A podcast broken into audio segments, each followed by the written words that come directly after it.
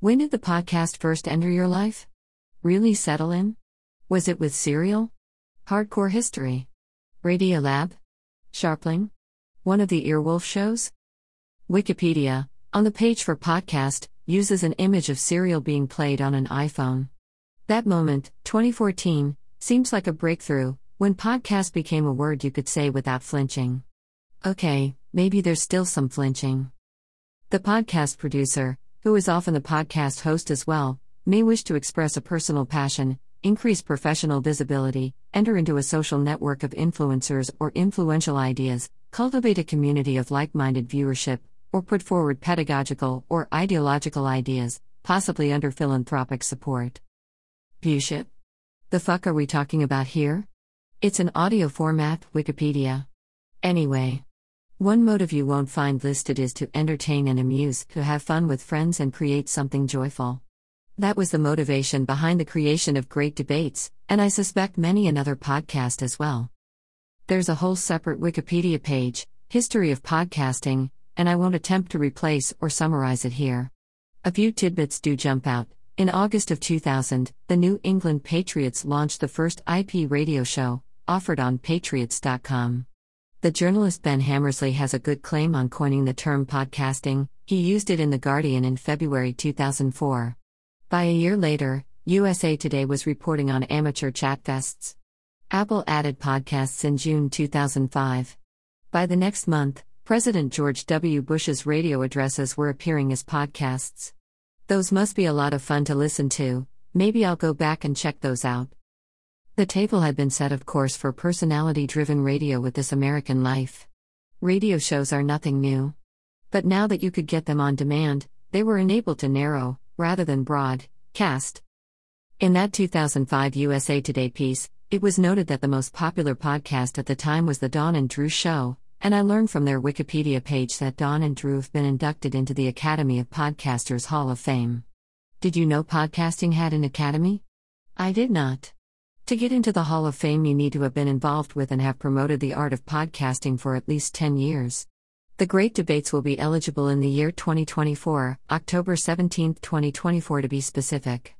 I'm not telling you to do anything with that, I'm just telling you that, it's just a fact.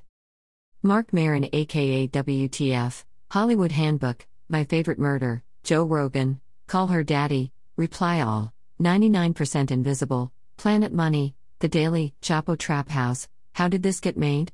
Red Scare, Town Fiasco, those are just a few of the shows I'd feel obliged to mention if I were trying to write a cultural history of the podcast. I'm sure there are so many I'm leaving out sports podcasts, podcasts in foreign languages.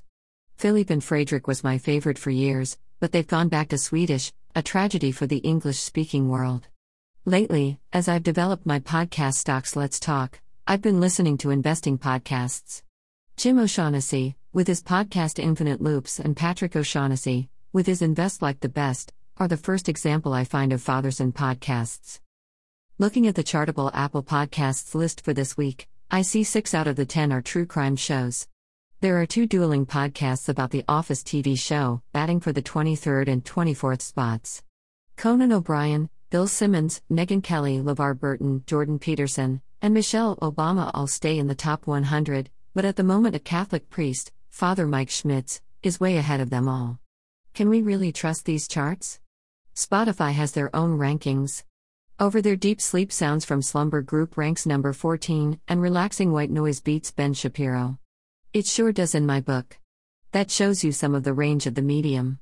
Leo, Taurus, Aquarius, and Scorpio today all make it into the top 50. Podcasts are intimate and potent.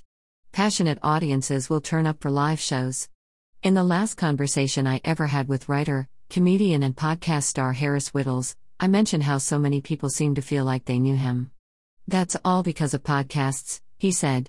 Of all the popular podcasts, I can't think of one that doesn't really lay bare the peculiarities and passions of the hosts.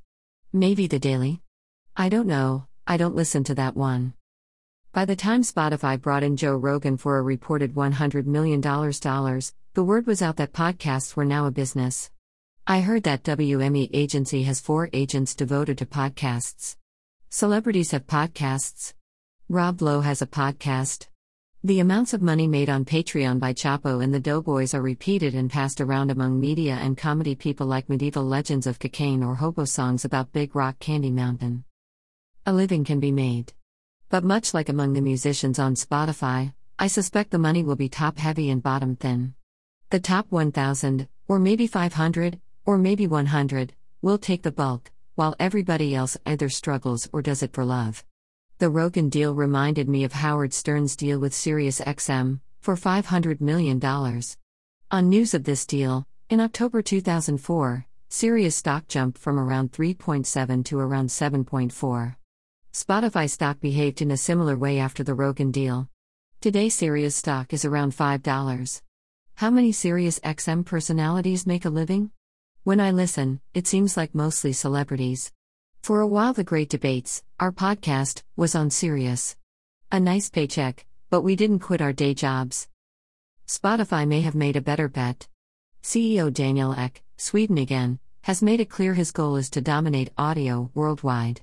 That includes podcasts, it includes music, it'll probably include audiobooks someday soon. Apple, as far as I can tell, somehow lost their dominance in podcasts and let their milk get stolen by a hungry competitor podcasts are a little too easy to make. Apple used to put just the right amount of bureaucracy in the way of getting one up and listed, but that's mostly fallen away. As a result of the ease of starting one, podcasts may never have too much prestige. Jokes about podcast boyfriends and so on appear on my Twitter just about every day. These words were typed by me, Steve Hely, into my blog, or website, stevehely.com, which is run by WordPress. I run the site to promote my books, maintain a space for myself on the internet as an independent writer beholden to no one, and to share information and ideas about topics rattling around in my craw. I've always felt the site's been good for me, because I can tell stories or recount discoveries that interest me without boring acquaintances at parties with my ramblings. Find it if you want, and quite a few people have, and I've been glad of it. Through Spotify's podcast platform, Anchor, I can now generate a podcast that's just a robotic voice reading my words. There are two voices to choose from Remy or Cassidy. I chose Remy.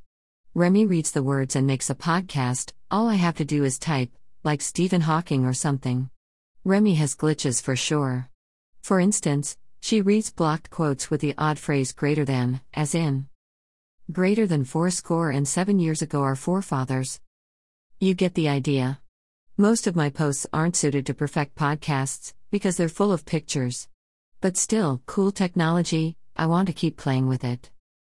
If podcasts are this easy to make, it'll most likely keep the market pretty saturated.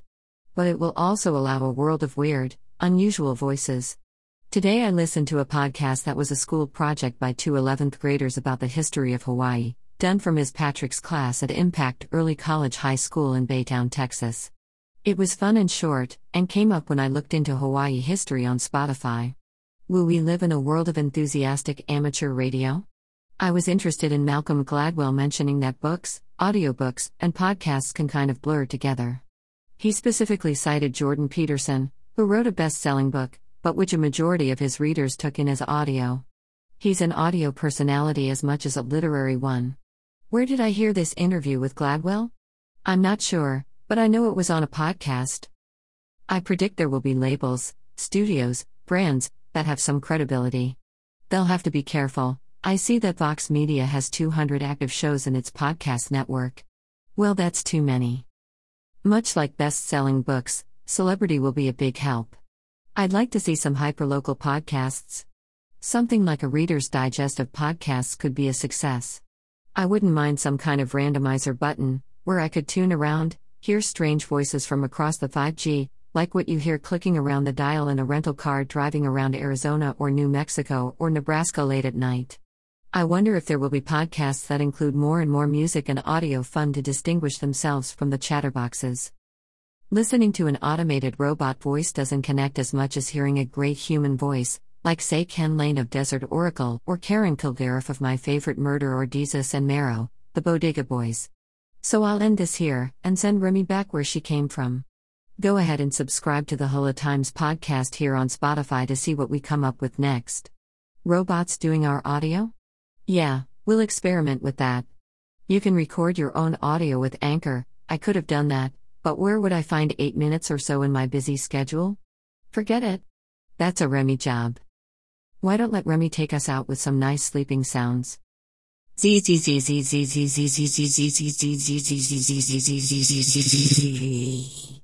Mm. Mm. Mm.